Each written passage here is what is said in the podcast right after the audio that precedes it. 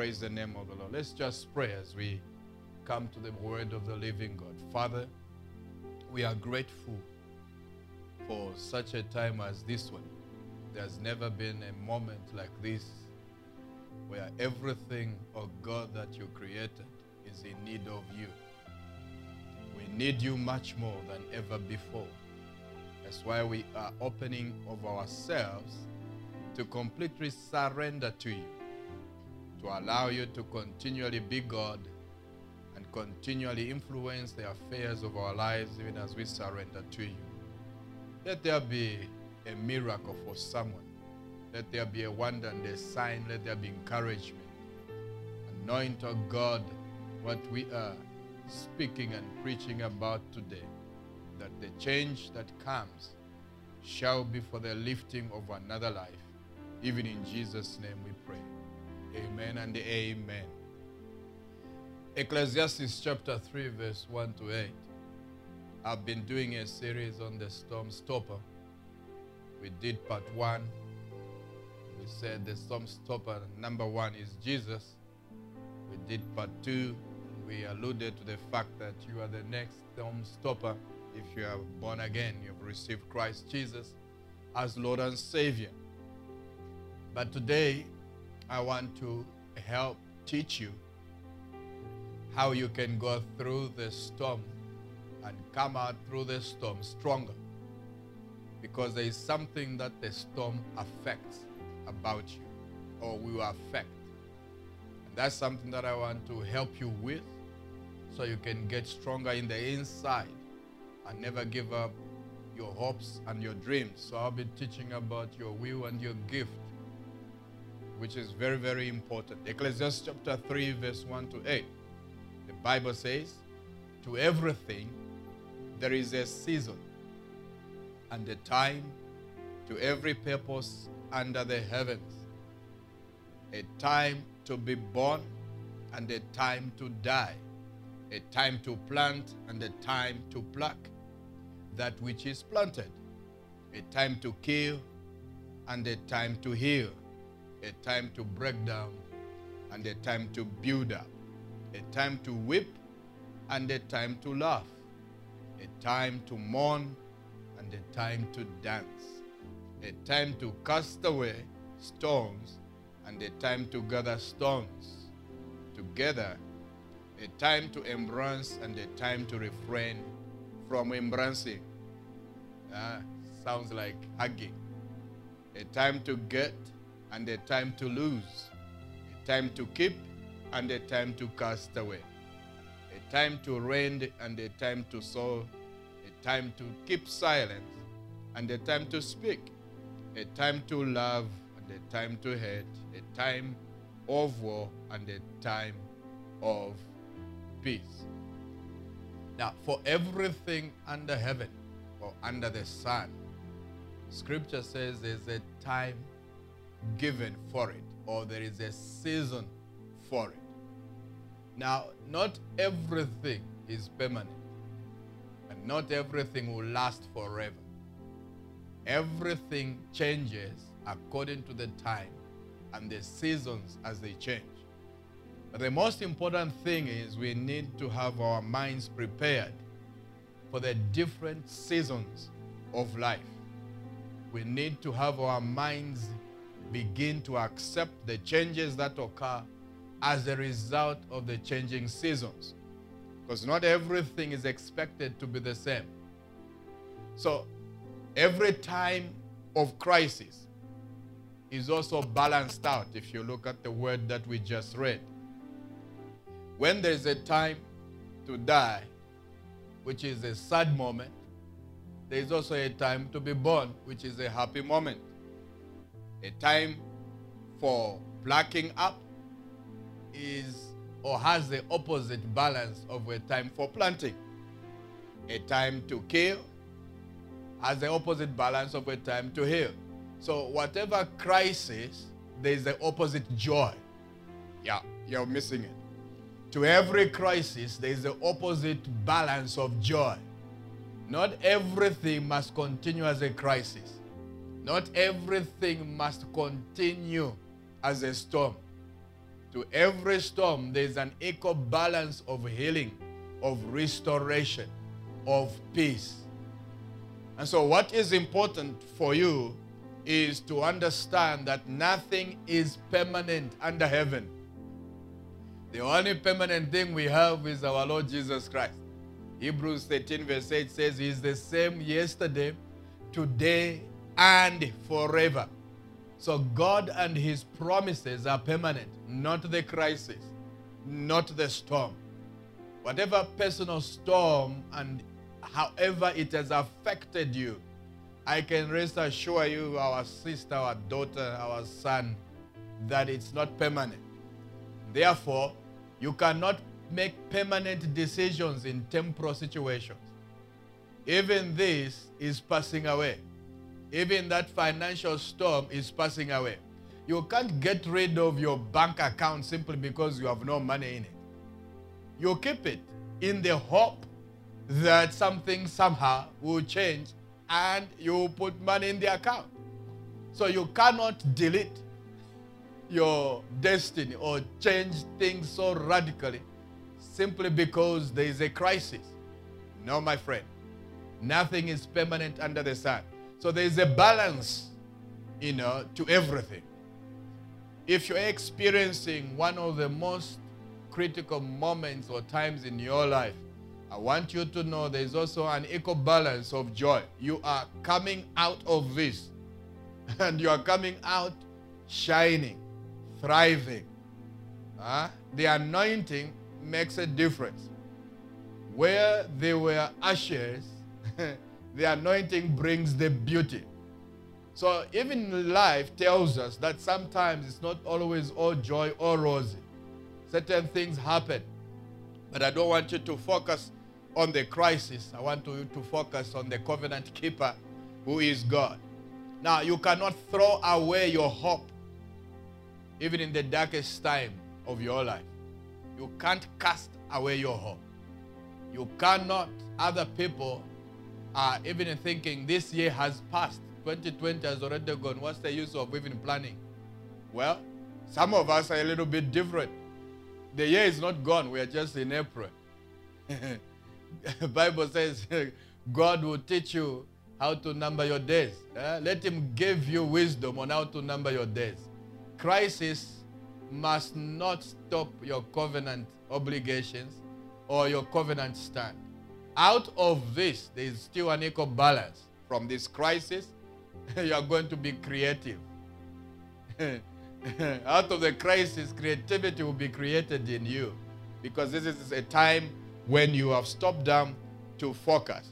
First John chapter 5 and verse 4. Let me encourage you as we build the word of the Lord. And I'm excited for you because your life will never be the same after this. And how you see things will completely change. First John chapter 5 verse 4 says, For whatsoever whatsoever is born of God overcometh the world. And this is the victory that overcometh the world, even our faith in him. And therefore, your faith is what keeps you going. Faith in what? Faith in him. You are born of God. Let me tell you, that crisis must not intimidate you. That storm personal, financial, economical storms, marital storms must not cause a timidity to come in your life. You do not have such a spirit. God says that which is born of God has overcome the world.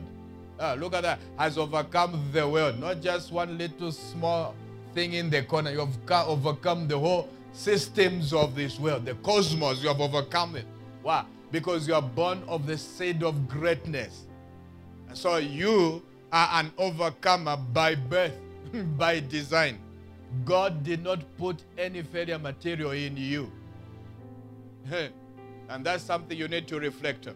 So you can outlast the discouraging season. Ah, you have been inbuilt with a capacity to outlast the discouraging seasons of life.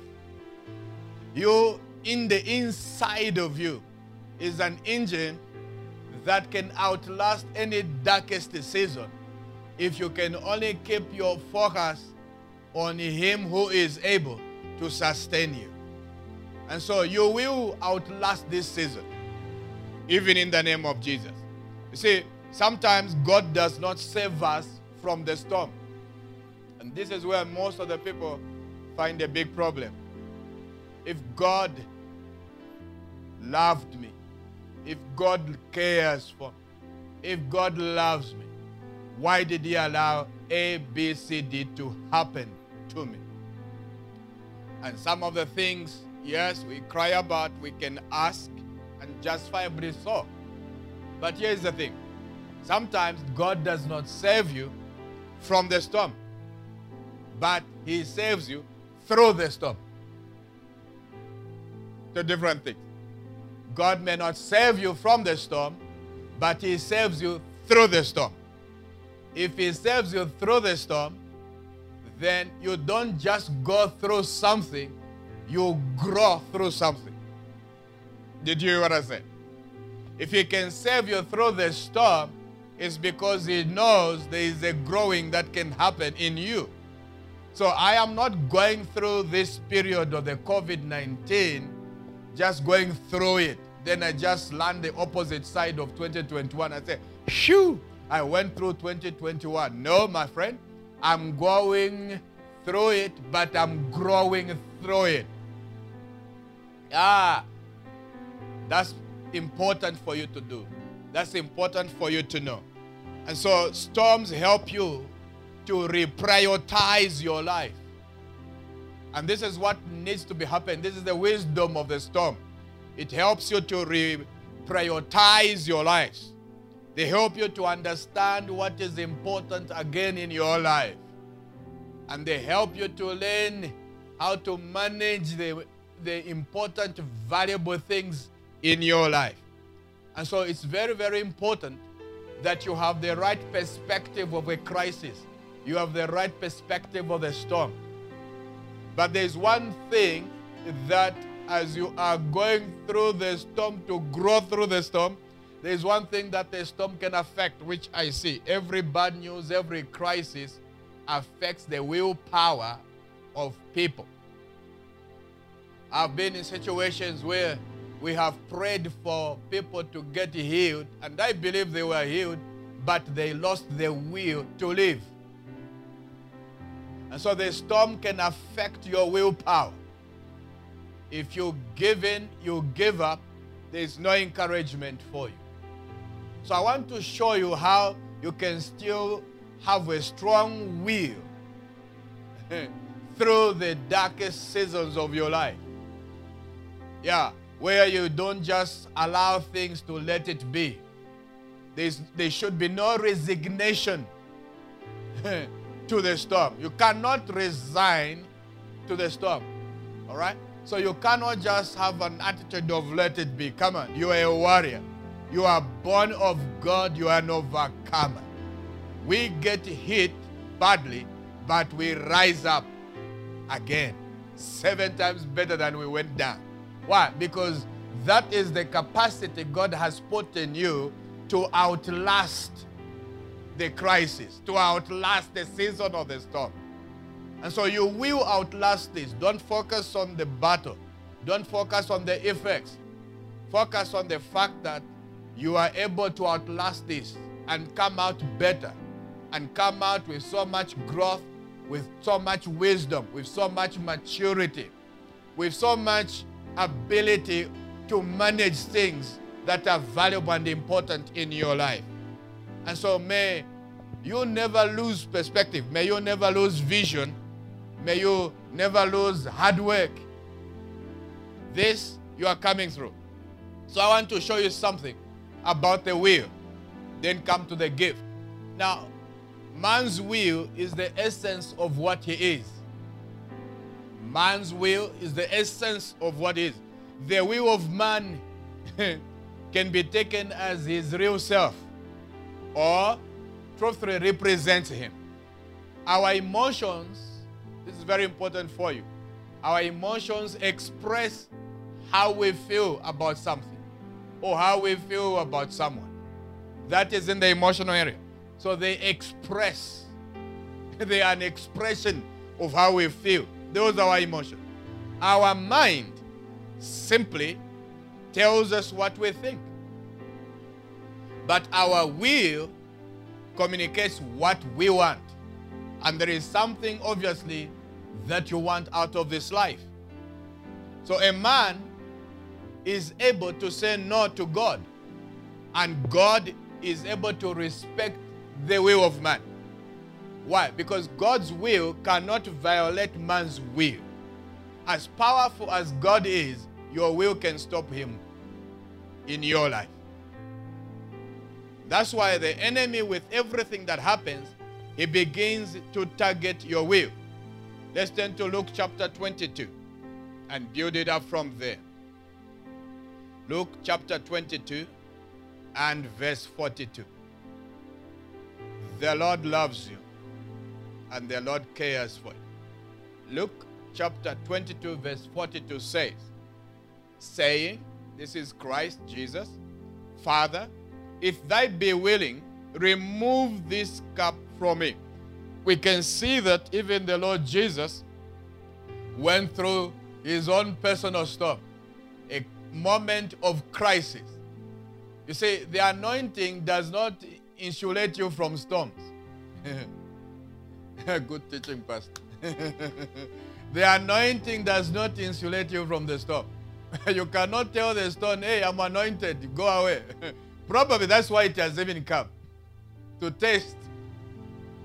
So, no matter how good you are, somehow along the path of life, you will experience some storm or another. There will be some form of crisis or another that will happen.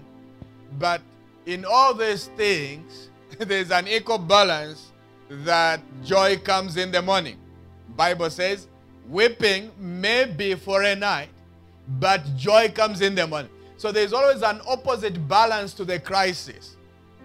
If your night, if 2020 is your night, I don't want to postpone your morning of rejoicing to 2021 because God does not count days as we do under the earth. It does not follow our calendar, our Gregoric calendar.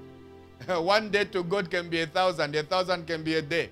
So God can still turn around your 2020 even though it began a different way.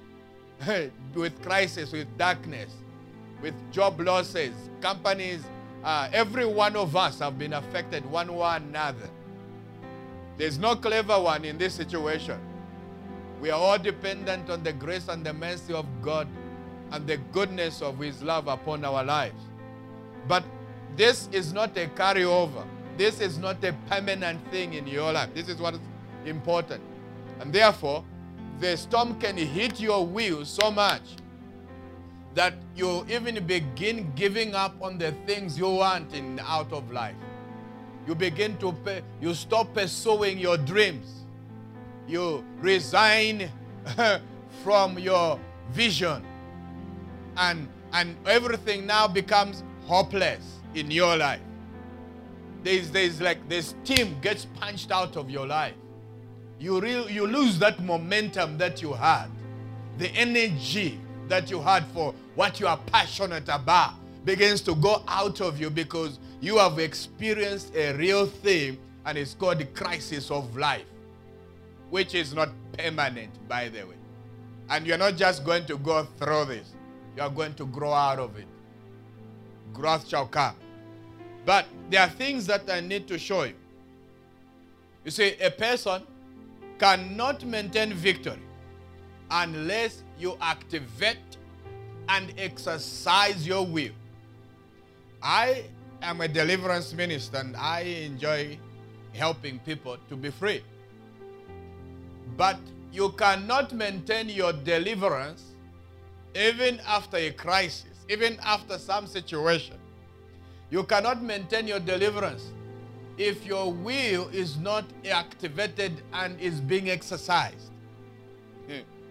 The devil will do everything, child of God, to bring down your will into a certain bondage where you are no longer exercising your will, where your will is not activated, that place of decision, that place of choice, the place where you gain momentum and energy for living, the place that gives you a reason for what is tomorrow.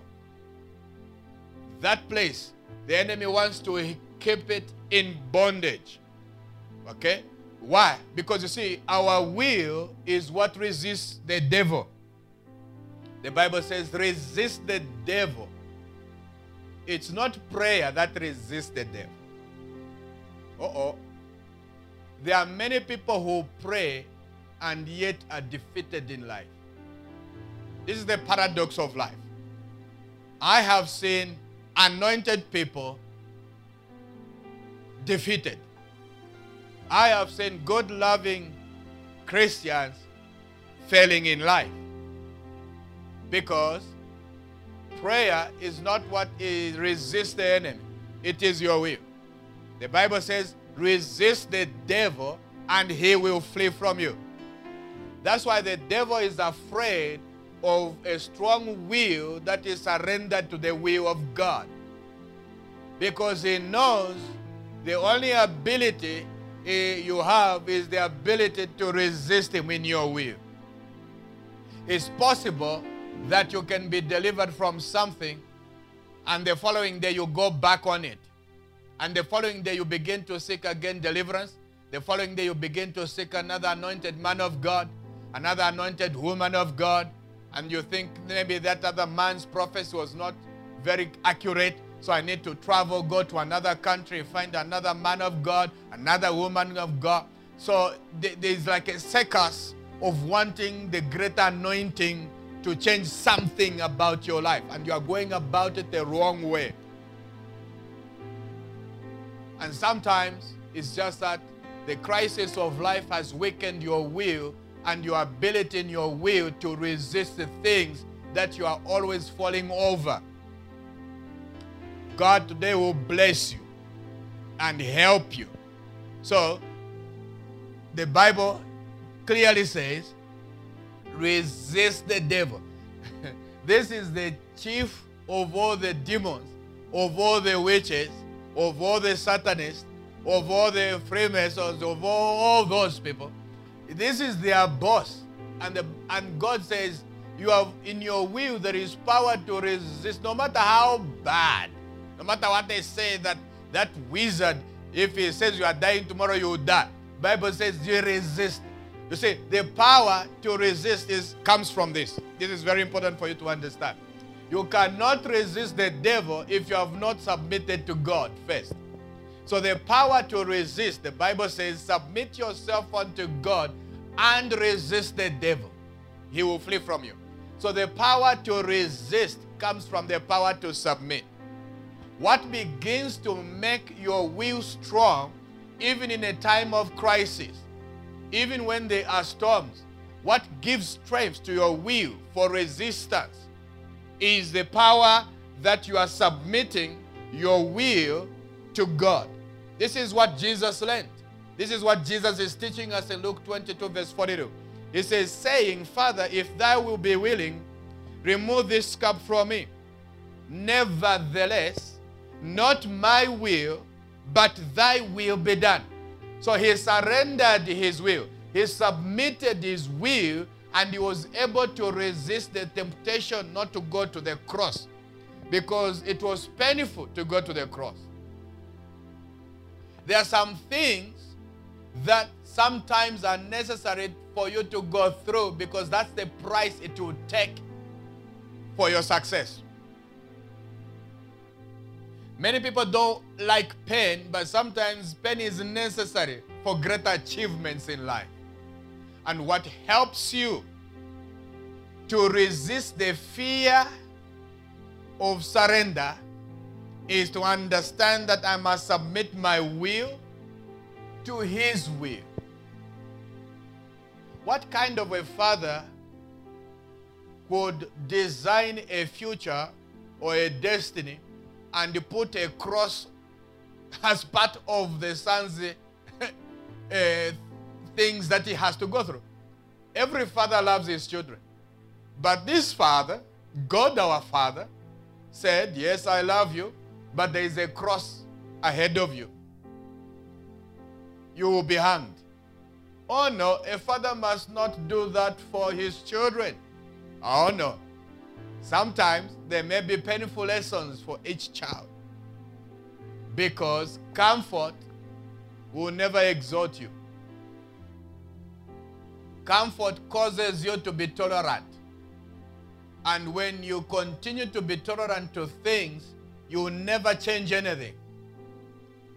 What begins to help you is when you begin to hate something that stops the power of tolerance from happening in your life. Because no one changes anything they tolerate. And the enemy likes to cause you to keep tolerating something in your life. Because as long as you are tolerating, no change will happen. I can pray, Benny Hinn can pray, great men of God can pray for you. But as long as you are tolerating something in that area we are praying for, change will not happen. So the anointing cannot change what you are tolerating. and so you have to, and that tolerance is in the will. I can teach you how to be strong, but if you're always tolerating and, and you are comfortable in the area of, of, of self pity, uh, in the area of sympathy, you always tolerate sympathy. I'm telling you, you will never grow and you will never outgrow anything. When, when storms come and they hit you, the enemy wants you to lose the strength in your will. And he wants you to begin to justify something and excuse something and give reasons why you are not smiling because you've just gone through something terrible. And yet, and yet, and yet, your smile is your signature of life. So I learned. There's some people, when they smile, they just brighten their room. That's the signature of my wife. She has nice dimples when she smiles. No matter how hard things were, when I come back home, she smiles. My God, everything says I am alive. But the enemy can hit your smile and, and, and you justify why you don't deserve to be happy. All of us will go through stuff. But I do not want you to be tolerating things that you know are not your portion. There are people you are tolerating and they have killed your will. They have taken out the steam out of your, your, your momentum. You used to plan and just do things and you out there you are gone and you are achieving things and everyone every right and they can see you achieving things until a crisis came a storm came and then suddenly you have lost the will to fight to soldier on. Something has slowed down and you have resigned. And you are no longer exciting. The energy and the excitement has gone out of you. That thing is not permanent child of god. It's just a season, a phase that is not meant to be permanent. God says that everything born of God has overcome. Therefore, the enemy does not want you to resist him. That's why he wants to crush your will in the crisis. One of the things the crisis does is it crushes your will. But not today. Thank God for the power of His word. As long as you resist Him in the area of your will, the enemy has no access to your stuff. Did you hear what I said? As long as you resist Him in the area of your will, the enemy has no access to your vision. He has no access to your home. He has no access to the company that you have seen grow from where it was to what it has become and what it can become. The enemy has no access to the country that you love so much. And so it is in the will. If you lose your will, I have seen people after a very sad moment in their life, they even stopped bathing. They stopped combing their hair. They didn't see the need to go to even the salon. I've seen things change people. Crisis is crushing people's wheels and changes them. Even when they iron clothes, they don't even iron them, just put them on. Anyone else can just laugh at them without knowing their story. But crisis can crush you, can change certain things about you. And yet, God who loves you is bringing you this word because I'm prophesying to you. It's your time to arise from where you were crushed. they will see you rise again, better than a phoenix. You rise because Jesus resurrected. So you have the capacity to rise again. Just when everyone is thinking and they are celebrating that you are down, then the Lord gives you this message. Suddenly you begin to arise. You are not yet done. My friend says it's not over until God says it's over. And so there is still a rising, an ability in you has not been crushed. You will still arise. And this is my prayer that as a nation, as a people, everyone expects Africa to be hit hard by COVID. Statistically, they may be right. But positionally in covenant, we are saying it's not our portion. we are not as dark as the darkness of the hour. there is the brightness of the Lord Jesus in us. And so we are resisting. You see, if you someone keeps telling you you're a dog, you're a dog, your will will be so crushed and you begin to believe, before long you begin to act it. And so you need to have an opposite balance. When one tells you you are ugly, you go back to the word and says, I'm wonderfully and fearfully made. Even though eh, eh, eh, they may have a point, but if they are using their lenses, they are not using the creative power. So you can say, all right, yes, my nose goes south instead of going north, but I'm wonderfully and fearfully made by God.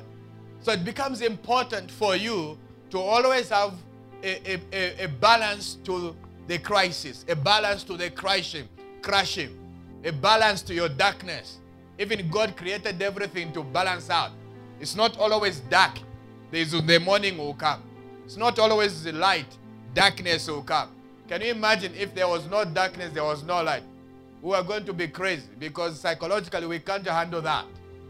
That's why you want to sleep in a dark room. Because that's the balance of life. And so it's not yet over daughter, it's not yet over son. All right, let's continue with the will. So the point is with your will, you resist the devil.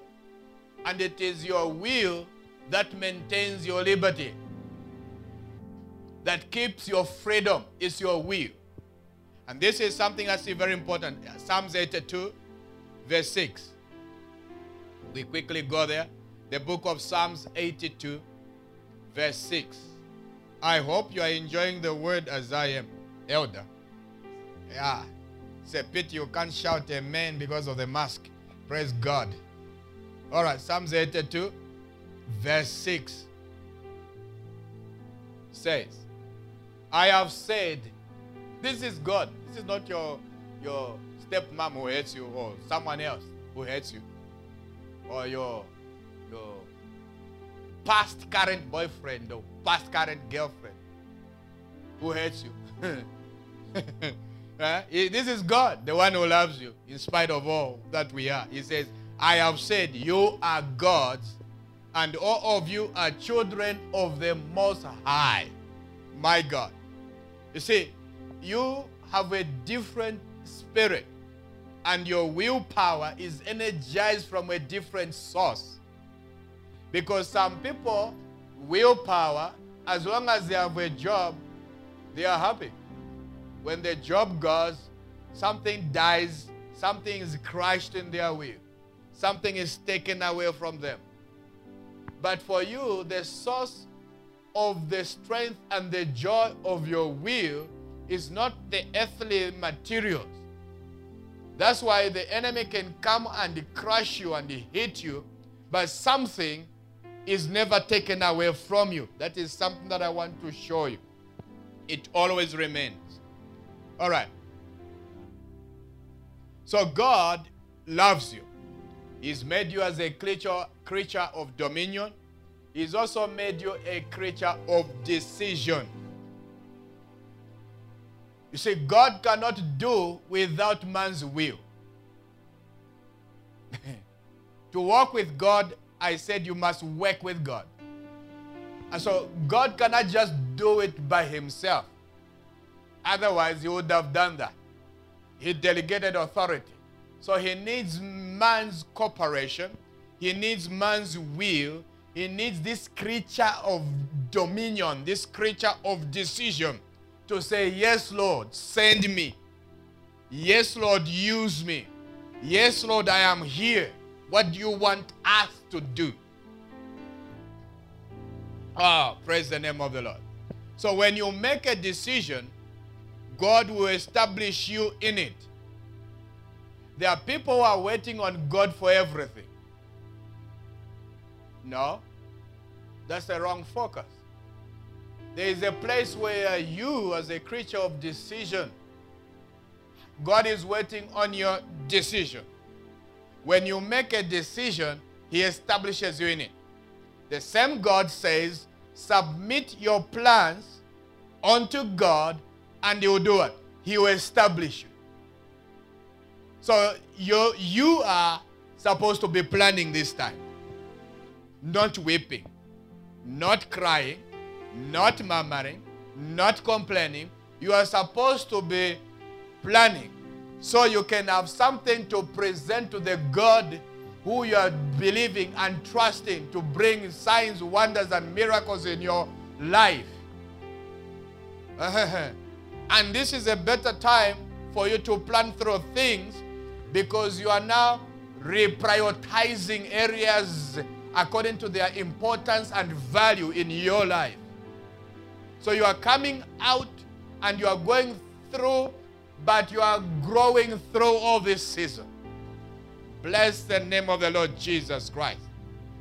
For I am a father of champions. I am a father of champions. I love that. I am a father of champions. And you are coming out of this because you are well covered, well nourished, well taught. And your will is not going to be crushed. Your will is going to be stronger. You are going to come out of this not others will go through it. You, you will grow through it. And let others go through this. You grow through this. This is your portion. You grow through this. You will grow through this. You will become a powerful businesswoman. You will become a powerful businessman. You will become a powerful student. You will become a powerful father, more wise, more mature, one who has reprioritized the valuable and important aspects of his life, one who has learned how to manage things so he can multiply things. Amazing. That's your portion in Jesus' name. So you see, your will stands as a protection against every evil work. That's why the enemy wants to crush you. That's why the enemy wants to hit you. I was saying to someone, I says, Ish, why is it that others have had it easy in ministry? Some of us, everything that could go wrong went wrong. Before you finish this battle, another one has risen and says, No, no, no, it's not that. It's just simply because the enemy wants to weaken your will, your resolve to stand again, your resolve to continue, your resolve to rise up. That's why he keeps knocking. He keeps hitting Jesus. Perhaps Jesus will just surrender and say, it's, it's, I can't go through this anymore. It's over. And many people have given up even on a marriage that came from God because they just said, I can't just go through this. Yes, humanly speaking, your will was so crushed by the crisis of your home. Every relationship will have its own crisis. But maturity does not walk away from crisis. Maturity stays in the crisis because maturity looks beyond the issue. Maturity looks at the relationship. No matter how much you say, sweetheart, darling, whatever, that relationship will go through issues. And you cannot make a permanent decision over an issue of your marriage because it is not permanent, it will change. So others have thrown a good marriage away because they, they didn't like the ugly issues that surfaced. And what happens once the issue is gone? You have to reinvent another way of loving each other after saying nasty things to yourselves. And so you have to understand that these crises can come, but they must not crush you. You don't just love with your emotions. you love with your will. You made the decision, I love you. It's permanent. Whatever seasons of change that come cannot eradicate that, cannot change that. Yes, there will be times when you don't feel like you love. Yes, thank God it's a feeling. But the will loves that person. Work out your differences. All right, let's go on.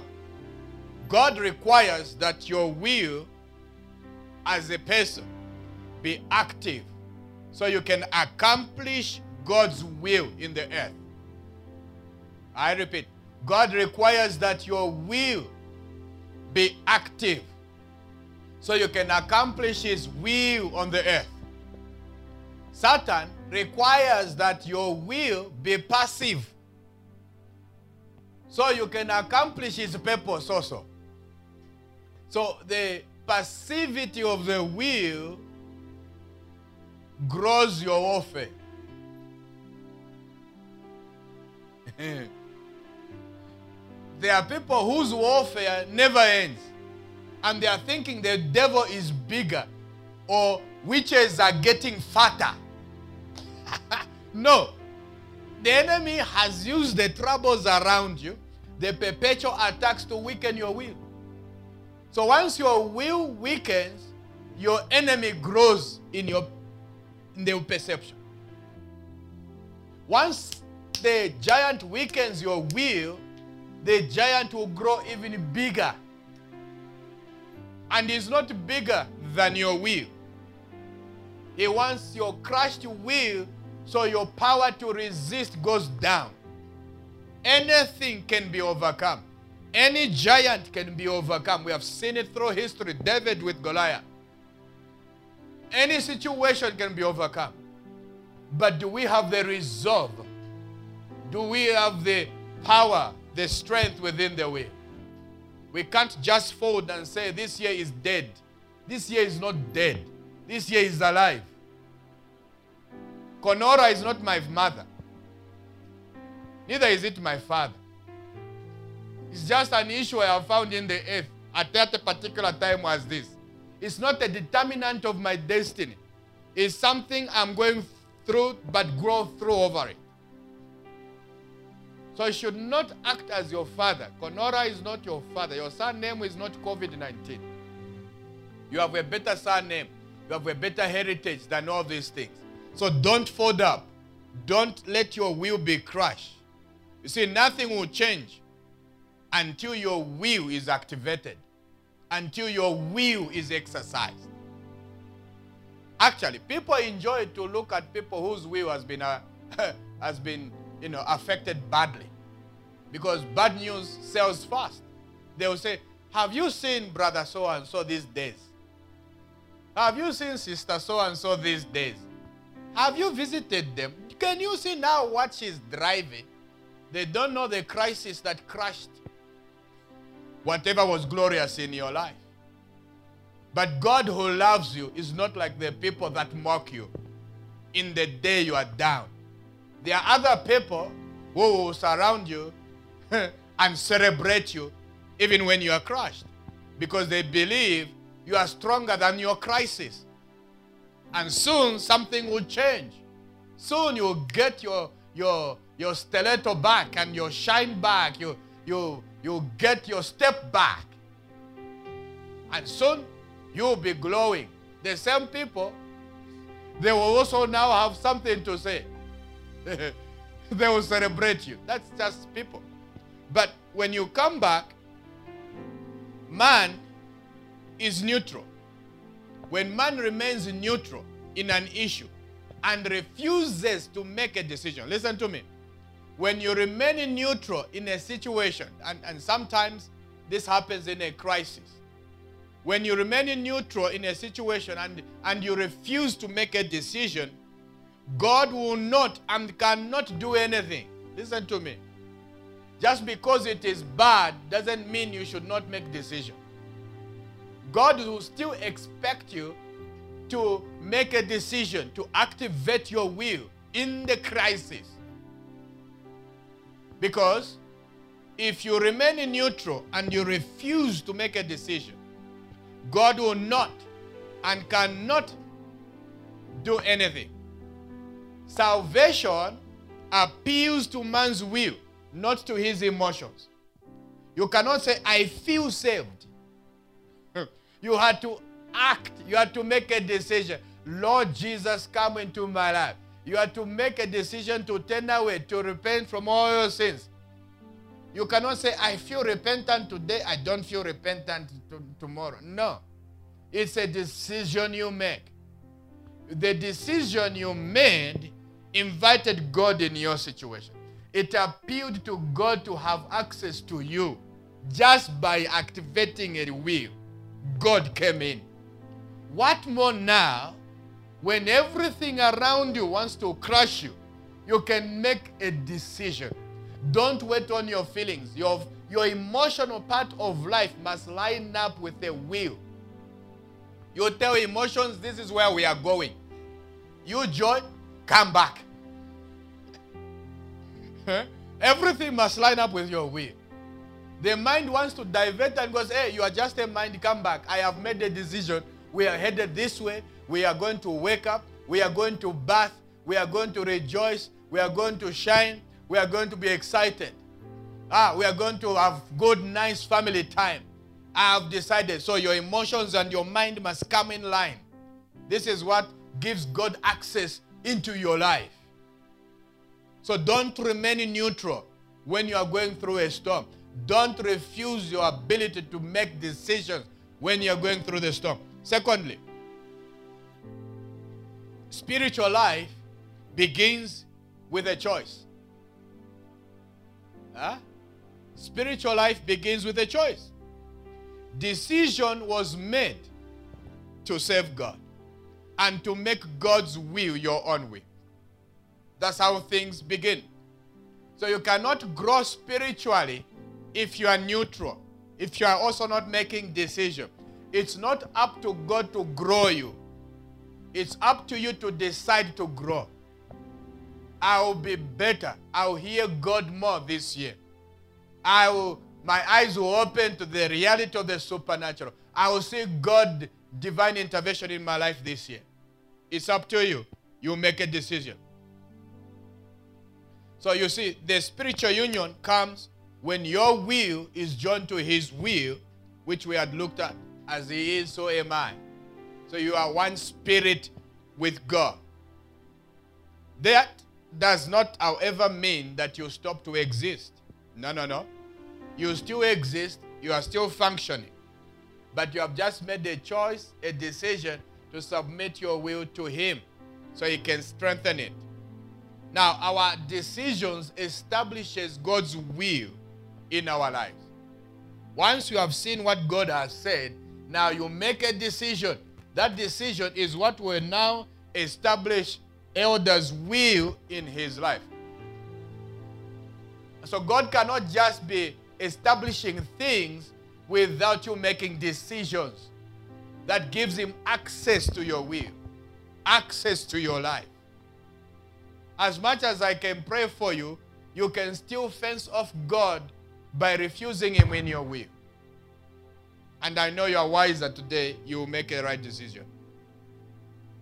God bless you and God loves you. So God does not require you to give up your will, nor your personality. God activates your being in every area mind, body, and consciousness. Now, there is something that you have to know about the will. The potential of that will, which is very important. That will is so powerful that it can give God access into your life and God can begin to do amazing, incredible things in your life. Now, the Lord would love to show you one or two things. I want to believe that about your will so that we can change a little bit in this area so we can be exciting. Great. This is something that's important. Once your will has been hit, elder, by the storm, it, it gets crushed. When your will is crushed, it enters a place called passivity. It's passive, it's neutral, it's non-responsive, it's not active, it's you're not making decisions, but you're just waiting for miracles. Listen, you're not making decisions, you're just waiting for miracles. You're just dreaming for miracles. Something will just drop from somewhere and and I'll just find a suitcase full of dollars somehow. And, and so you, be, you begin to neglect that place of decision making, that place of hard work. Uh, remember, it's not just faith alone, it is faith and works. So you cannot just say, I am in faith, and yet you're not making you know, decision that makes you to work. so it's faith and works. They, they get they go together. That's what's important. And so, how can you tell if the impact of your storm has crushed your will? Now, number one, how to know? We have what you call inertia. Inertia. This is when you are waiting for some external force to move you. You are just in a place where you're just waiting for some supernatural external force to move you. You enter into a place of inertia. You are not active. You are not making decisions. And if there is something that frustrates a wife, is when the husband has gone in inertia. They're just waiting for an external force to move them. she will hit you with a spoon. I'm being kind because the cooking stick is, is, is a bit bigger. But you have this inertia where you're just, in our language here we say ndwi, where you're just waited ndwi, where you're just inactive, waiting for something external to move you. Then it means your will has really taken a bad knock. Secondly, you begin to see a lot of innumerable unfinished jobs. Innumerable unfinished jobs. Uh, I call it omongolo. Uh, innumerable unfinished jobs. Now, God requires you to have endurance, okay? And, and when, simply when you go through something, you've been doing something, and it doesn't work, doesn't mean give it up, find another thing, give it up, find another thing. No, there is also a place of endurance. There is a place when you are pursuing that dream, you are pursuing that vision, when you are pursuing that work, you know, whatever you started, that business, and, and it hits a, a downtown and, and there's, there's a crisis and everything is not working as it should be, that's not a sign that change and start another thing. It may just be that it's time for you to develop endurance. Every champion, they work on their endurance. Every successful person had to learn how to endure before they see glory. So it's very important. That is, you have to carry something from the start to the finish. A passive person can be very quick to respond, but doesn't carry things through. They will say, I will do it. But they never carry things through. And so they disappoint themselves and disappoint others. A passive person, when your will has been hit, you find that you get attracted and get distracted at the same time. You are quickly attracted to something and you're excited, and before long, you are distracted. And before long, you have lost hope. And that means that your, your will has taken a bad knock. It needs to recover. And thank God for today, in a short while, your will recover. Number three symptom is that you, are, you find yourself unable to concentrate. You are finding yourselves unable to concentrate. Uh, concentration is part of endurance. Yeah. In boxing, once they hit you, pa, pa, pa, you go down. You get up. There's a temptation to stay down because people are laughing. Oh, he has fallen. but a champion knows I must endure the pain of these punches. I must endure the mockery of those that hurt me because I've, I believe I've got something that is a life saving dream, life saving vision. I must carry it through. So I must get up, not for their sake, I must get up because of who I am. I must endure. So you, you find that you pick yourself and you go through something, you develop a concentration. There are people who get attracted and distracted and they lose concentration. And something fails. It's not that you have been bewitched. Ah, it's just that you lacked the, the power to endure something, the power to take something from the start, endure all the way, endure all the way, and carry it to the place of accomplishment. Now, these are lessons of champions. These are lessons of those that are victorious. And it's important that once you begin to find yourself, you are unable to concentrate, you have innumerable uh, unfinished jobs, you have this inertia, uh, you, you, you, you just seated there and waiting for this external force to move you, then something has gone wrong in your will. You need help immediately. You need to think through something, but you also need to carry through. So don't stop at thinking through. You just get discouraged and you get depressed.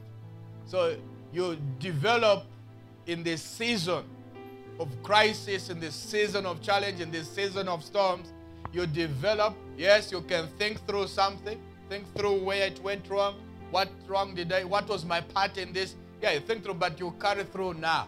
Get up and carry through. Go through now. This is over. Don't stop at thinking through something. Carry through so as to finish the job. Number four, when you find that you are unable to make decisions, or initiate things. When you find you are unable to make decisions or initiate things, afraid of making decisions, you want others to be responsible for the decisions you should have made. And that's a terrible state to be in. You are always in doubt. You're always fearful you are governed by circumstances.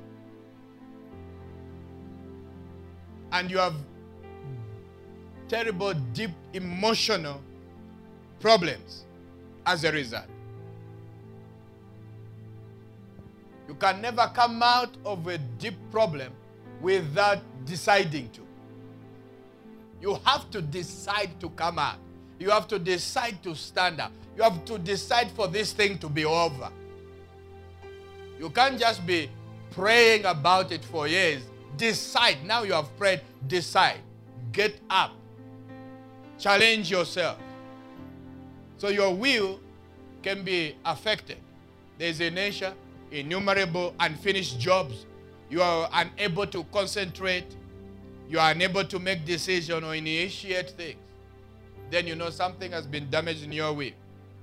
Number five, double mindedness double mindedness or instability.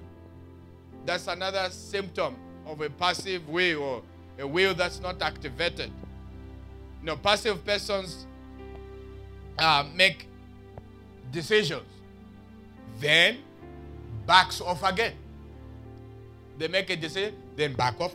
Make a decision, then back off. They are afraid that he has made the wrong decision. Who has never been afraid? We all have been afraid, but we learned something and became better. So you cannot just be there and, and, and the reason and the excuse you give yourself is, I'm afraid of making the wrong decision. Ah, ah, you've never been this way. and, and sometimes it's a proposal. The proposal is there, and you are, you are, you are, the man wants an answer. Yeah, is it a yes or is it a no? You cannot be neutral. Huh? And that man must not be neutral in that relationship. The relationship has been going for five years and is still neutral. Is as I mean, come on, man. You can't be in neutral relationship. Time is going. He's taking away the market. Let, let him come up with, with a decision. Is it me or not? We can't just be eating chicken and chips. We are gaining weight and not gaining anything.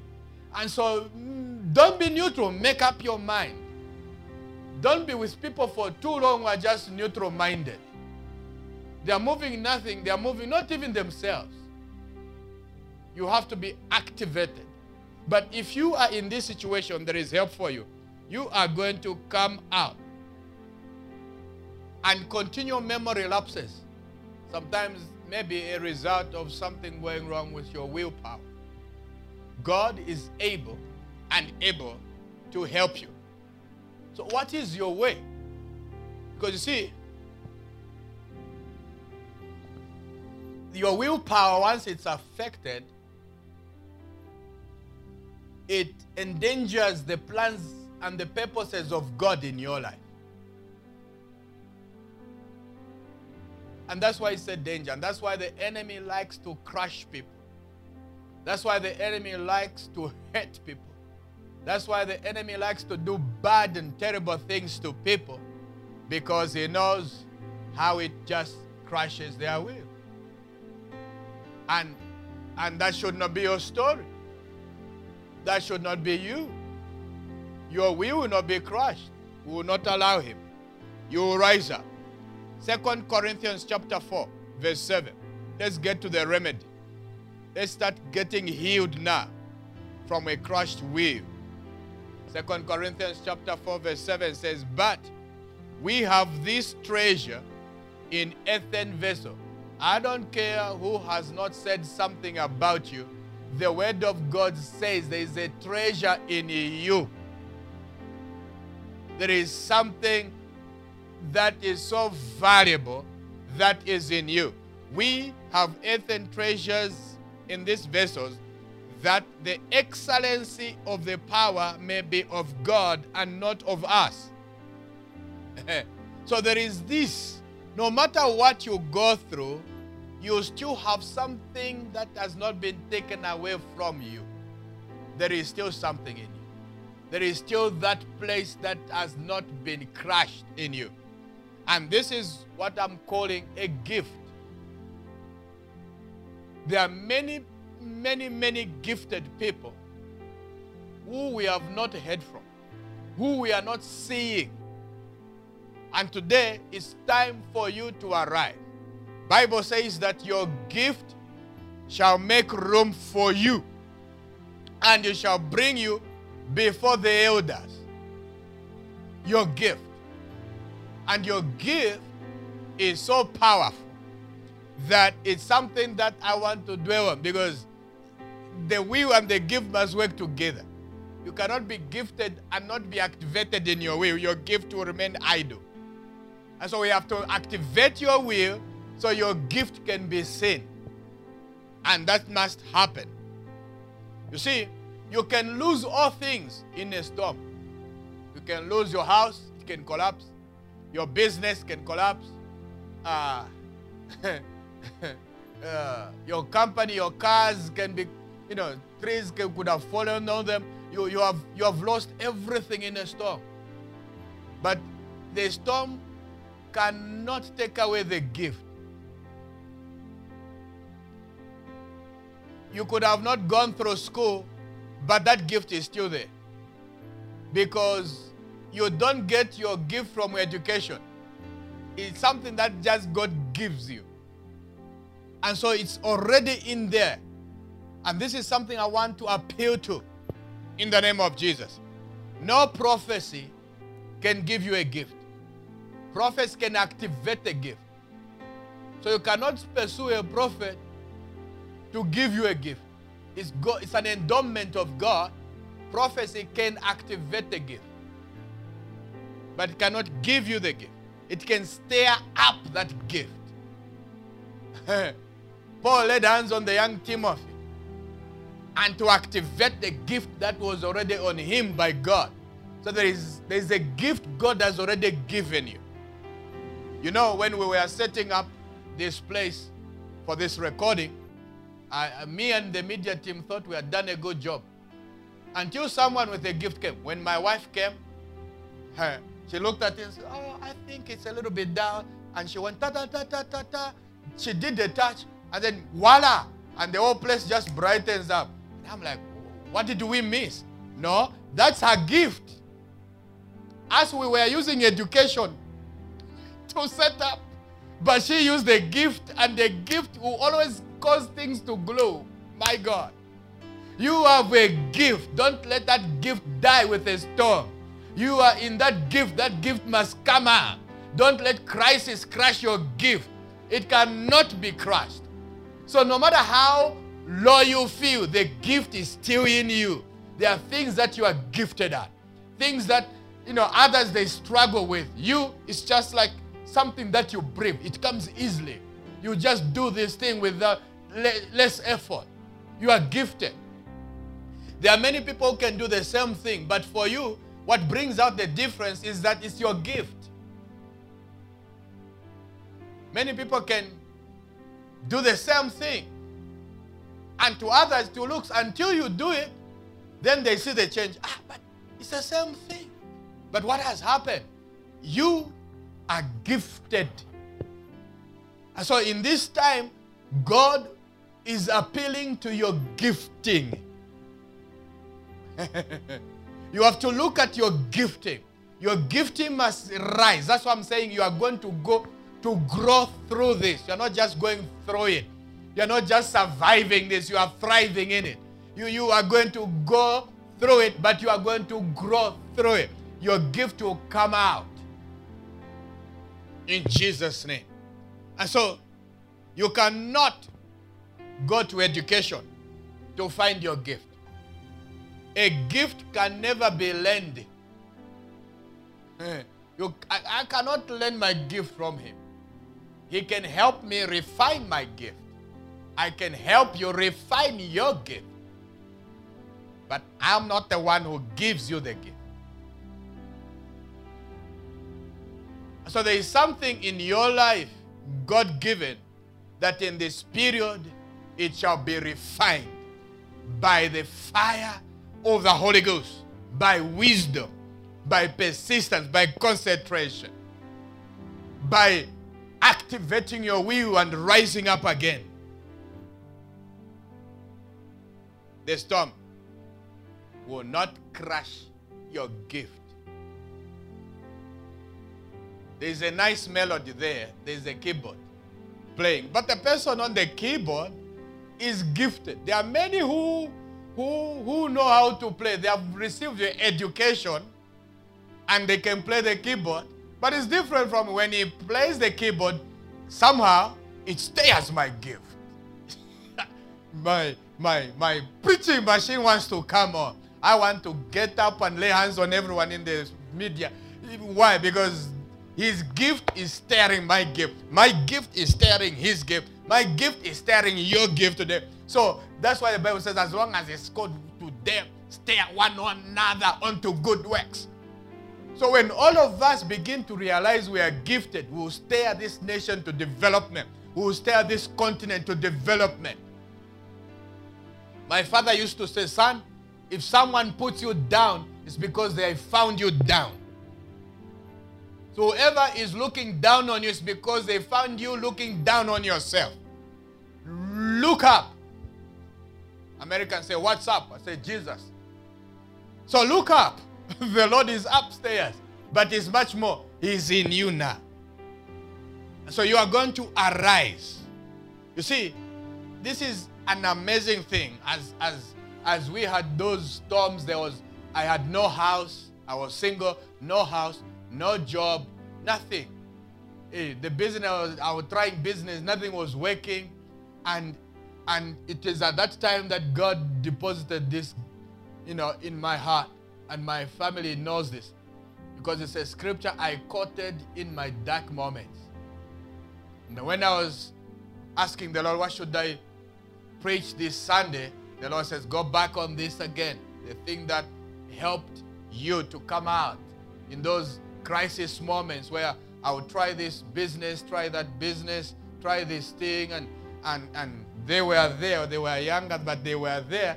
They were, I mean, it, nothing was working. They would see us, but nothing was working. And and at that time, you find that your parents are looking to you. You are growing, and nothing is working. So you are a disappointment, you know, around the table, because you are eating the food you never contributed to buying. yeah, those are dangerous moments for a man. But God gave me a scripture. It says, Your gift. I said, no, Nothing is working. Then He says, Your gift shall make room for you, and it shall bring you before the elders or the mighty. There's a the, your gift will give you access to uh, the elevated places of life. Right now, we've been in different parts of the world, not everywhere, but we've been. Things have changed. I like what I drive. I like where I sleep. I like what's happened to my life. Something changed. What? I had to believe the gift shall make room for me. Then I had to ask, Lord, when I went to prayer, I was not asking the Lord for money. I was not praying, Lord, change my circumstances. I was now focused, concentrated. Lord, what is my gift? Reveal to me my gift. When he did, and I began to activate my gift, my gift suddenly began to open up opportunities of favor opportunities of privilege, opportunities of grace began to come alive. And suddenly, the power of lack began to disappear slowly. As years went on, as long as I'm in my gift, poverty was a distance. It was now in my rear view mirror. there are things that must be in your rear view mirror but until you activate your gift, those who you will be seeing them in front of you. You have to bypass. This year, 2020, will not end as it began. Ah, you it will be in the rear view mirror. The coronavirus will be in the rear view mirror. Right now, it's in our face. You wake up, it's in your face. You wake up, it's on TV, it's on newspaper, it's everywhere. Even if you don't want to hear anything about Corona, somehow the mask when you go outside will remind you the season you are in. But it, it will not be permanent. It shall be in my rear view mirrors of 2020. I will see it in my rear view very far away. It shall just be a history lesson for my grandchildren. That there was a season and a time when the whole world came to a halt. it's not meant to go ahead of you. It shall be in your rear view mirror. Me, I've already started seeing it in my rear view mirror. I'm not allowing Corona to take away the year from me. It's not my God. Neither is it your God. So, whatever God created you to be, He prepared you with it. God did not prepare you to be someone and then asked you to go looking for what you need to become what He said you must be. Because God knew the storm will make it difficult for you to find what is necessary for you to achieve what your dream should be. So here's the thing this is what I learned over the years. When I was lacking and missing everything, God helped me to realize that I'm a gifted man. When I entered into my gift, my God, and in my gift, I didn't struggle. In my gift, I came alive. You see, in your gift, there is an energy that comes to your life. When you, you are in your gift, there's, there's just a glow, there's an excitement. You may not have eaten, but you have the energy of 50 people who have eaten because you are in your gift. And so when the gift comes, look at Messi. Messi, that is not education. They are academy schools, yes. But that is just a gift. I mean, you don't learn something. The things he does on the pitch, he's just gifted. Some of us love football, but we can break our legs trying to be Messi. Leave him in his gift. But look at him. I don't know if he has a PhD, if he has a master's degree. All I know is his gift has brought him fame. His gift has brought him wealth. His gift has caused him to be on our televisions. He comes in our home without inviting him. Many people are wearing his t shirt or his jersey. In the village, they wear Messi number 10. What would have happened if he didn't activate his gift on the pitch? There is always a place where you have to activate your gift from. Some of you, it is in the fashion industry. That's where your gift is activated. Some of you, it's in the bakery. That's where your gift is activated. Some of you, it's just in killing the chicken and frying it. Today we have Kentucky fried chickens. we have all these chicken, you know, restaurants we are buying from. Because someone did not neglect the gift and they found a kitchen. So there is always somewhere, some place where your gift is launched from. Me, my gift was launched at the altar of God. Where is your gift going to be launched from? Because if you miss where the launching is, you get frustrated in your gift. So pray for wisdom that God gives you, shows you where you need to launch your gift from. My wife, we do events and deco. but she's so good at it. Why? It's a gift. The day she found where to launch her gift from, a business was born. The day you find where to launch your gift from, money will come. I have found that the richest people are not always the educated people or the best educated. Or the ones with the A plus or distinctions are not always the most successful rich guys or rich ladies. But the people who got working on their gift, they have more money than one salary of someone else they are able to do many things because the gift is a God given thing.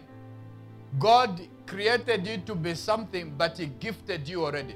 He prepared you with it. It's, it's in you. That's the point. It's in you, it's with you. It has not been crushed, it's still there. That's what I want to activate in a few minutes. You see, your, your future is not in 2021. Some people have resigned from this year. Yeah, this year they have just resigned. Yeah, this year, no. No. Ah, uh, don't resign. Because your future is not ahead of you. You are not going out to look for your future. Your future is right in you, inside of you, trapped in you. That's where your future is. So I'm not looking for a future outside myself. It's, it's, it's, it's in me. So you can't go and find your future. Don't tell your children, go and find your future. You will confuse them because they will look and look, search, search, nothing they will see, nothing they will find. They will just be wanderers, frustrated children. help them to say that God has already gifted you. Watch them as they are doing things. When I go with my plain paper, papers at home, I show all my three kids are, are artistic, they will get my plain papers. Daddy, can we have plain paper? This one starts drawing. This one starts making, you know, books. This one starts doing things with the paper. So I'm looking, so all right, this is not education. This is a gift in them. Because I'm like that. I'm artistic. I draw. I do things. You know, I'm, I'm creative.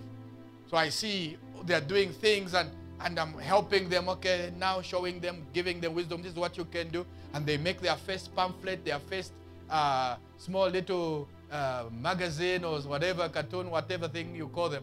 And, and they make that and I put it on their mirror every time they come in. She comes in my room, she sees what she has done. She's getting encouraged. She's getting encouraged because I know sometimes education can fail them, but the gift can never fail them. It will always open doors of opportunity. But I'm helping them to find wisdom and to believe that there is something in you. You are gifted beyond your grades in school. So when they fail in school, when their grades are bad, the way is to not to beat them, but to help them. Help them discover the gift. It will improve their grades. Because once they find something they are good at, it will help the other areas they are not very good at. But if a child has no encouragement from anything in themselves, you will find they will get encouragement from something outside themselves. They will start smoking, they will start doing drugs, they will start disco life and all that because they have not been helped to find something exciting in the inside, something that is alive and powerful. So they go outside of themselves to try to bring it into the inside and that is killing our generation. So let's help them. Okay. God has hidden your future in the inside of you. He has placed it so hidden that others can mock you while you are the next president. Others can laugh at you while you are the next powerful businesswoman. Because God hides your future in the inside. God hides your gift first in the inside of you. So it doesn't matter who believes you know, doesn't believe in you. You have to believe in yourself and believe in the one who put that gift in you. Very important. Because others can mock, but a gift will surely come out. Mm-hmm. Hey, may God help us. So, you were created with this thing in the inside of you called a gift. And and and you are like this wonderful wrapped Christmas package that God sent the day you were born into the earth to come and give the gift. And whoever unwraps you, they find a blessing. That's why he who receives a prophet receives a prophet's reward. When you unwrap the prophet, you cannot unwrap them except you accept them. You receive them. You honor them in the grace and the gift they are then you benefit. So there are people you must receive in your life before you benefit from them. Because each one of us comes highly gifted of God. So you possess something. That's what my point. As I am closing, you possess something. But that thing must be activated. You see, your value comes from your gift within you. But that gift can be refined, can be stirred up. And you as a person, you can learn now how to use your gift properly, wisely. And people will pay for the value you bring. this is the beauty about life. So, not everything is destroyed, not everything is crushed in a storm. Not everything is hopeless in a crisis. There is something that can never be crushed, which God has hidden from the storm. It's in the inside. There's a gift in you. But I must help you to activate your will, and that activation begins by believing of what is first resting hidden in you. There is a gift, child of the living God. don't be so discouraged with the current news worldwide. There is a gift in you. There is something you were born to deliver in this earth. You possess it. God has secured it. Now it must come out and begin to bless us all. So, what are the, some of the things that you need to do? How shall this begin to manifest and help people? Exactly what I'm doing. Number one, start by saving from your gift. Start by saving from your gift. Do it for free in the beginning. Others will bring a price on it later on. I like order. I like to see things that are orderly, that are systematic. I like hierarchy. I like I like that. I like excellence. I like beauty, and and and for me it's a gift. So I went to school, trained, the protocol school, etiquette school, trained in that area. And guess what? For the longer part, I was just helping churches in these areas, train their protocol teams in these areas. And it was free. I was just doing I'm just enjoying it for free. Years later, it's now born in a business. It's now a business. So now I have a, an etiquette and protocol school. And corporations come, different organizations, individuals come. I'm now uh, an etiquette consultant. Boom. But did I start like that? No. I started offering my gift free. Then education came to refine the gift. Then now I'm in a position where now value can come on the gift because someone is willing to pay for the service. That's how it works. So you start, give your gift free. Learn to be comfortable in being uncomfortable. Because when you have something valuable and you are giving it for free, it is uncomfortable. but God begins to teach you how to be comfortable in being uncomfortable because the right time is coming. And God will always honor you. Give and it shall be given back to you. So there is a place where you start serving by the gift that you are. How do I know my gift? Well, ask God. He will reveal it to you. Secondly, there are things that are easily, you find yourself, it's easy. They are fulfilling. You do them without much effort. You enjoy them. You do this. It's easier for you. You know, the gift simply means where you are bending towards most. What is it that you bend towards most? Even if I walk you up, this is like like like water for you. It's like breathing air for you. You bend towards most this. That's that's your gift, your inclination. You find it easy. Write it down.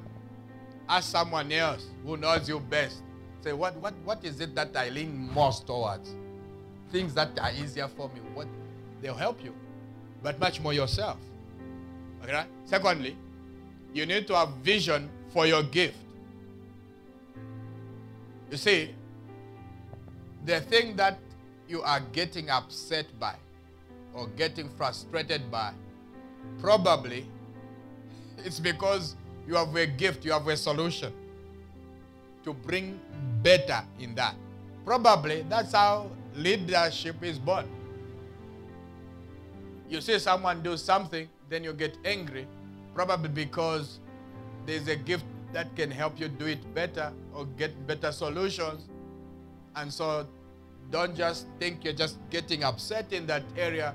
Certain times means go back, reflect. It may be there is something in me. Why am I always getting upset with this? There's something in me that's building up. For me, I would enter places, I'll go to churches and I see all kinds of disorder. I'll get upset. I'll get upset. I didn't understand why. I'll look at the other things are happening in the body of God. I'll get upset. I didn't know why because everything, everyone else seems to be comfortable, but I'm, I'm, I'm getting worked up in the inside. Until I realized, oh, it's a gift in me that is meant to bring order. So now I've trained many churches and raised many, you know, protocol teams and protocol departments and helped them in this, and things are done with certain orderliness. So I, I've brought healing to that part of the body of Jesus, locally and abroad. Brought healing. So I'm excited, I'm fulfilled. I like, I enjoy this. It comes easy for me. It's a gift in that area. So you have to have now vision for this gift. How is this gift going to be nurtured so it can become a blessing to others? Pray about it. Surround yourself with wise counsel, they'll help you. Number three, have the right people around you. You cannot be gifted and have the wrong people around you. Some of those people are what you I, I am terming as, you know, they, they, they kill the gift. Uh-huh. If you, you are gifted, you surround yourself with the wrong people. Some are gift killers. They will kill and eat up that gift. It will not rise up. Remove the killers of the gift from your life. Others will just come and suffocate the gift. Mm-hmm. Is this what you're doing? Mm-hmm. Not you also. They will just suffocate it. You, by the time they go, you have no energy, no momentum, no passion. Others just see difficulties with your gift. Ah, unless if you are in Europe, in Africa, this can't be. I, I, I used to get that a lot. But I was determined. I was concentrated. I was focused. I was disciplined. I had a vision for the gift. I've started the school. It has paid me well. It has made me comfortable. It has opened up doors for me. It has brought me in, the, in the, this gift. I've, had, I've met presidents. Why? Just the gift opens up. It was not possible. Others need an appointment for me. Just the gift opened up. That's what it, it does. But is it all there is to your gift? No, I still have vision for it. It's still bigger than what I have seen. I, it's in my mind. I'm recreating again. So you need to have vision for your gift. And, and I can tell you, if you flow towards your gift area, great things will happen in your life. Great wealth will come. Energy, life, exciting times. In Jesus' name. Number three. Okay? Have the right people around you. People that can encourage you, speak into your gift. You know, people that can clap. People that can, when you start sharing, they even change. They even get a stew and they say, that, yeah, tell me some more. Yeah, and they are, they are not you are telling someone and, and they are on the on Facebook. Oh, oh, what did you say? They are not interested. Those who suff suffocate, discourage your gift.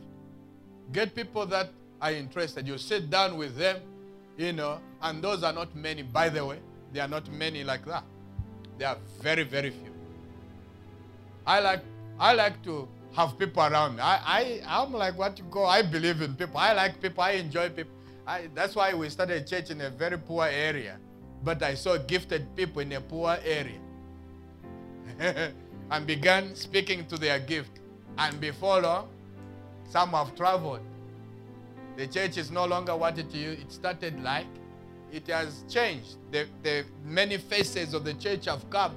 And today people can just relate with the good they see, the beauty they see, the glory they see. But it was not always like that. We started with the blind in a poor community, neglected place where people didn't want to come. That's where God sent me in a, in a very poor location. There was no roof over the church. It was just outside. When it rains, we'll get soaked. In the dirty mud, season after season, year after year. That was my place there were no suits like this. There was no this background, no television. I'll preach to the blind that are not even able to see me. But we became friends. I allowed my gift to serve them for free. They will come home, shower in my shower room as a single man. Some of those gentlemen. We became, we built strong relations up to now. We have good relations. But there was a place where my gift served them for free. I had vision to go and help someone less than myself. And God remembered. I had no house, but I'll go out and encourage their houses. Now, He has helped me with my own house, helped me to build another house. Why? Because I made it happen for someone else when I was in need myself. So you start serving with your gift. Surround your people. The only ones who were able to encourage my gift were the blind people. I love my blind people. I have a big community of blind people. They are the only ones who accepted my gift. Fire would hit, I was accepted. When I'm preaching to them, I will come alive. There were not doors of opportunities opening to preach. All doors were closed except for this door. but God was refining this gift. By the time the gift was refined, others are saying, Wow, that young man can preach. That young man is anointed. Wow. Now people now begin calling upon your gift. I have traveled on the basis of the gift, but the gift had its location among the blind. So it's not always the beautiful places. That's where your gift will find its location. No. Be sensitive. That's why I'm saying learn how to be uncomfortable while remaining comfortable that it is but a place where I must begin. So get the right people to encourage you, to surround you. Number four, be persistent, be disciplined with a gift. Be persistent. Learn to handle pressure. Learn to handle pressure. Because not all days are the same. Not all seasons are the same. You've got to learn how to handle pressure. Growth comes with pressure. Success comes with pressure. Lifting comes with pressure. Increase comes with pressure. So you have to be persistent and disciplined along the way. Because they will be resistant uh, to your persistence. There will be opposition to your persistence. There will be also failure in your persistence. But keep going. Keep coming back. Keep doing it. With time, it shall forth and speak for itself. You don't need to advertise. It shall speak for itself. At a later date, yes. In the future, then begin to do. Number five, pray for the role of that gift in the earth. So I'm not competing with anyone. I can't compete. They are not in my gift. huh? I can't even compare myself to anyone. They are not in my gift, and I'm not in their gift. So I'm comfortable to be around successful people.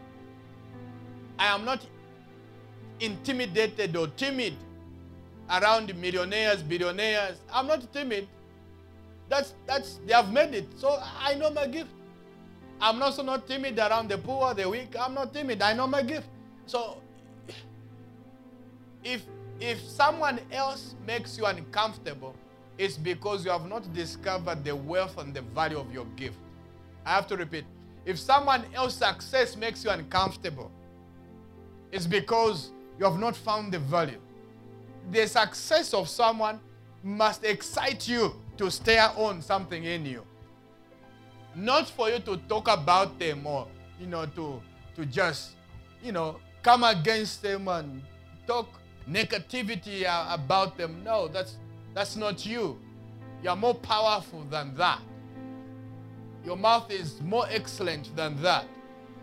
Out of you should come encouragement, something that builds other people, something that strengthens. When people come, they must find hope has come. So when I go anywhere, I know I'm a gift. Ah, I'm a gift. When I go everywhere, I'm a gift.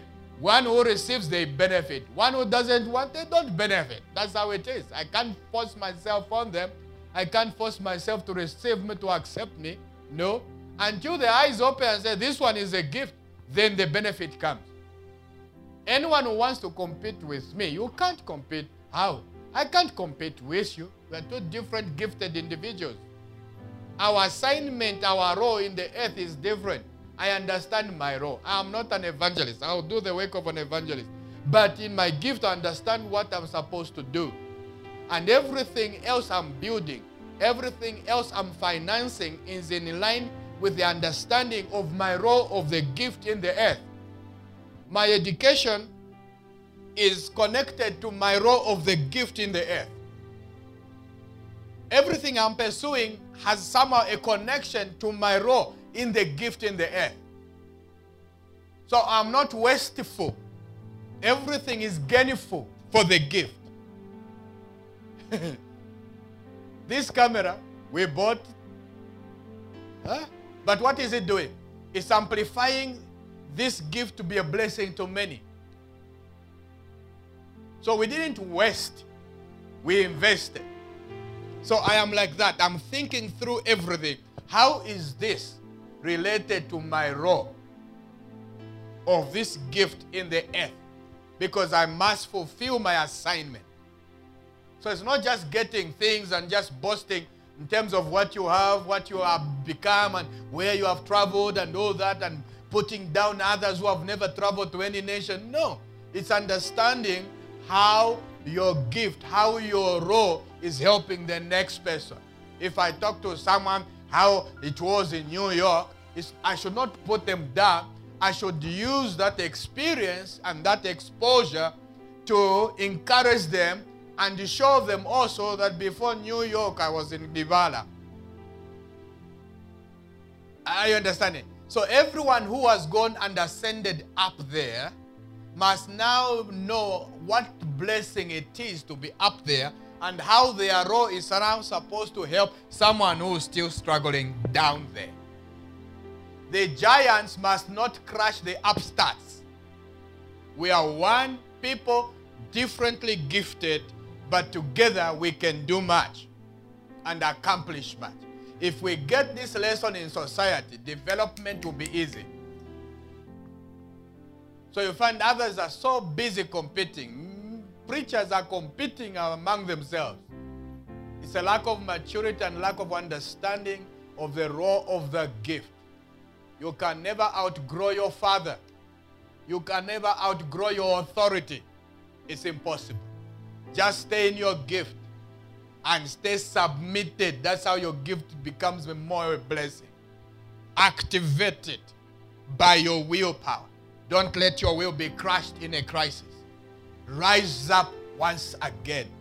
It is you we are waiting for. Zambia will not be the same. Your country will not be the same if you stay neutral, if you stay passive, if you stay in the valley of decision and not making a decision. Zambia depends on every one of us having our will activated and exercising our will, deciding to make a difference. In this, we need to unwrap you. You were sent for our benefit in the earth. Don't just celebrate your birthday. Your birthday must be a realization that you're a gift that others must unwrap in order for their lives to become better. This is who we are. This is who we should be. This is what continues to grow and strengthen society and make church meaningful to the community when each one of us uses our advantage to better someone else. When each one of us uses our talent, our skills, our training to better someone else. Let us be remembered by those who never had anything that they thought they can have in this life. Because you lived, they have a story to tell. Because you arrived, they have a destiny to accomplish. I am in the earth, and after this Corona, my God, many people will be alive Many nations will be tossed with the fire from my flame, which God has ignited. It's time to be a flame in the name of Jesus. It's time to believe. Take that gift in prayer.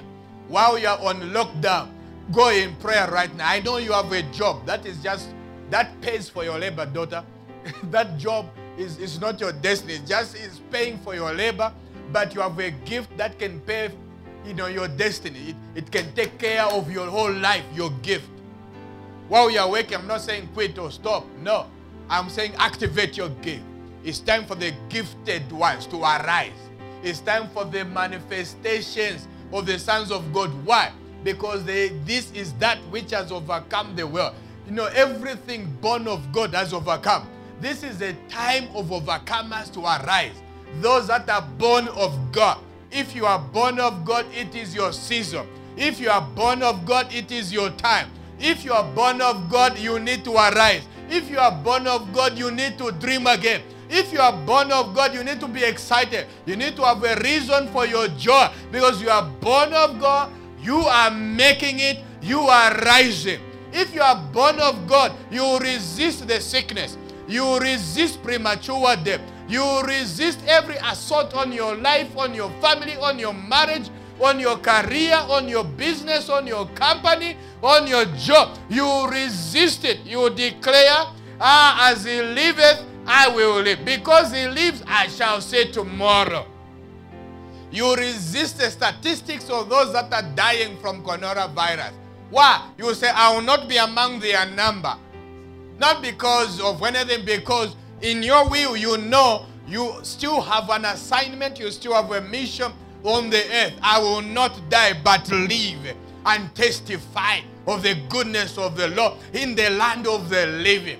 I will live and test of the goodness of the Lord in the land of the living. I will be alive next year. God willing. Why? Because I've submitted my will to His will. His will becomes my will. My will becomes His will. We are joined union in the will. How can you fail when your, your will is one with the Lord? God is not a failure. God is not a man that he should tell you one thing and Corona causes is not to come to pass. No, you will work through it. I'm not just encouraging you, I'm telling you what lies as truth. The thing God has created in you is so powerful that it will give you access to the mighty places, to the seats of authority and power and favor. You will go out and become what you need to become. Dream again, hope again, live again, but make a decision today to start. Don't let anything put you down. Don't let anyone put you down. It's time for you to arise. As I pray for you, I want to pray with you. The reason is I want your will activated. I want you to see yourself beyond your crisis. I want you to see yourself beyond what crushed you. I want you to see yourself beyond what is not celebrating you. I want you to see yourself beyond your times and your seasons that are not even permanent. I want you to grow through some things that you have gone through. Today, pray after and say, Lord Jesus, I give myself to you. I receive you as Lord and Savior of my life. I turn away from my sins. I ask you that your blood should now cleanse me from all my sins. Today I surrender fully my whole life into your hands. That is a prayer of salvation. If you have received that, please let us know. Tell us where you are watching us from and say, I just prayed that prayer accepted Lord Jesus Christ as Lord and Savior. If you are able, include your phone number. We'll be able to call you back and, and talk to you further and encourage you. But for the rest of us now, I want your will activated. I want you lifting your hands. I want you in a posture of worship, of, of, of, of thanksgiving to God as your hands are lifted. I want you to pray after because I want your will activated once again. Pray after and say, My Father in heaven, I celebrate you today. I thank you for the love you have for me. I thank you for gifting me.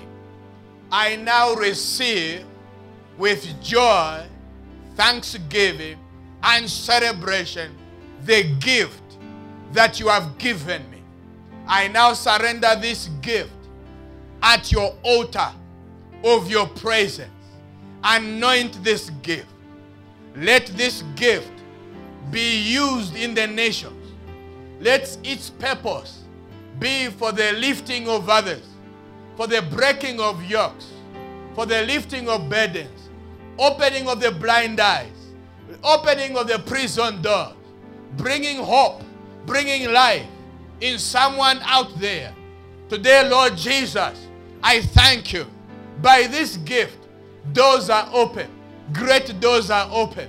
I am coming into my place of elevation, into my big, enlarged, prosperous place. I have entered my Rehoboth in Jesus' name. A big, enlarged, prosperous place. It's my season for celebration. It's my season for fulfillment. I am rising above my shame.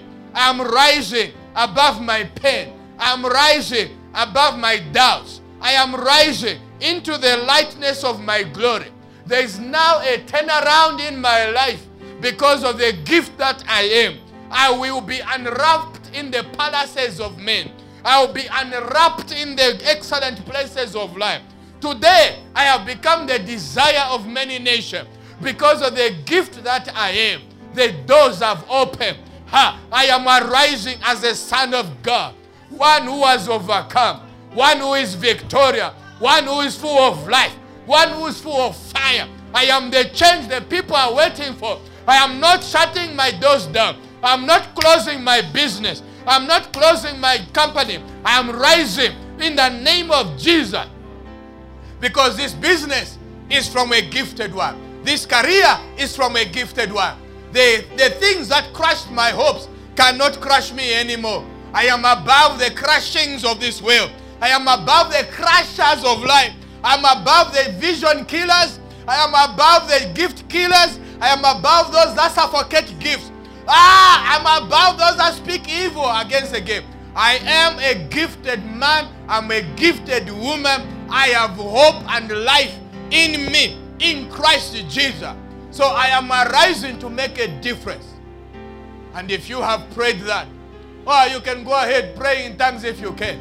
Because it's time. We can worship the Lord. We can worship the Lord. We can give you all glory. Let us fill this place with worship and celebration. Oh God, we give you praise. We glorify your holy precious name. Be thou exalted. Oh Holy Ghost, come take over our lives. Use these lives for your glory. Use my life to the glory of your name. Use my gifts, oh God, for the blessing of humanity. Makoroboshe de bakata. Mereboboshe kete bakata. Reboboshe katatoreka. Rebebeshe tikata. Rebebeshe kete tereba. Rebeboshe kete beka. Mamarabose ketarabakashata. Come, Holy Ghost. Take us once again. Use us together, oh God. Use us in the nations. Use us in the world. Use us to bring healing. Use us to bring deliverance. Use us to bring salvation. Use us to bring miracles, signs, and wonders. Hope and life, oh God. Oh God, let there be a people, a people power, a people praise. Oh God, let them arise everywhere. Let them arise in the name of Jesus. It's a time for the saints of God to begin manifesting. Ah, it's a time for the children of God to begin manifesting. The signs of God manifesting in, in Africa, in all the continents of the world. Rise, children of the Most High God. Arise from your place. Arise from your place of defeat. Arise from your hopelessness. Arise from your fears. Makatoro Bobo Shakata. Arise from your discouragements. Arise from your sick bed. Arise from your sick bed. Arise in the name of Jesus. I pray healing for you who are sick. May the power of God heal you because the gift is needed. Because you are needed. You are needed right now. You are the one we want in this earth. You are the one we want in this earth. Arise now in your gifting. Arise now and achieve. Arise now and create. Arise now and become powerful. Shekadora Bosatai.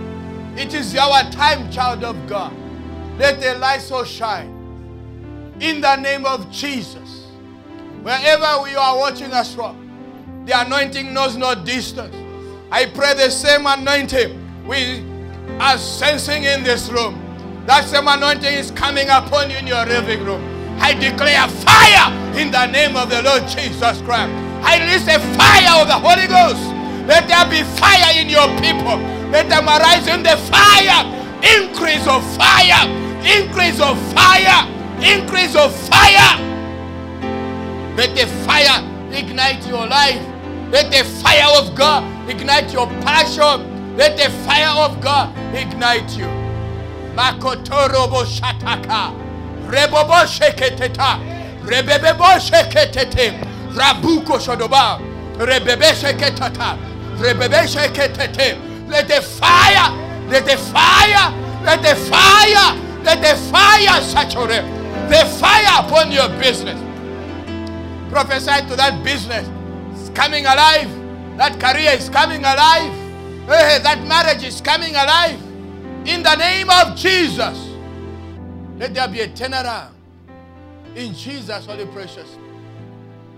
I want to assure you, even as I'm signing off, what a time we can't stop this broadcast. There's just glory in this room. Just glory in this room. The same glory be upon you. The same glory be upon your children. The same glory be upon your house. Do not be afraid. God is with you, and God loves you, and God cares for you. Shalom, shalom. Jesus loves you. Amen.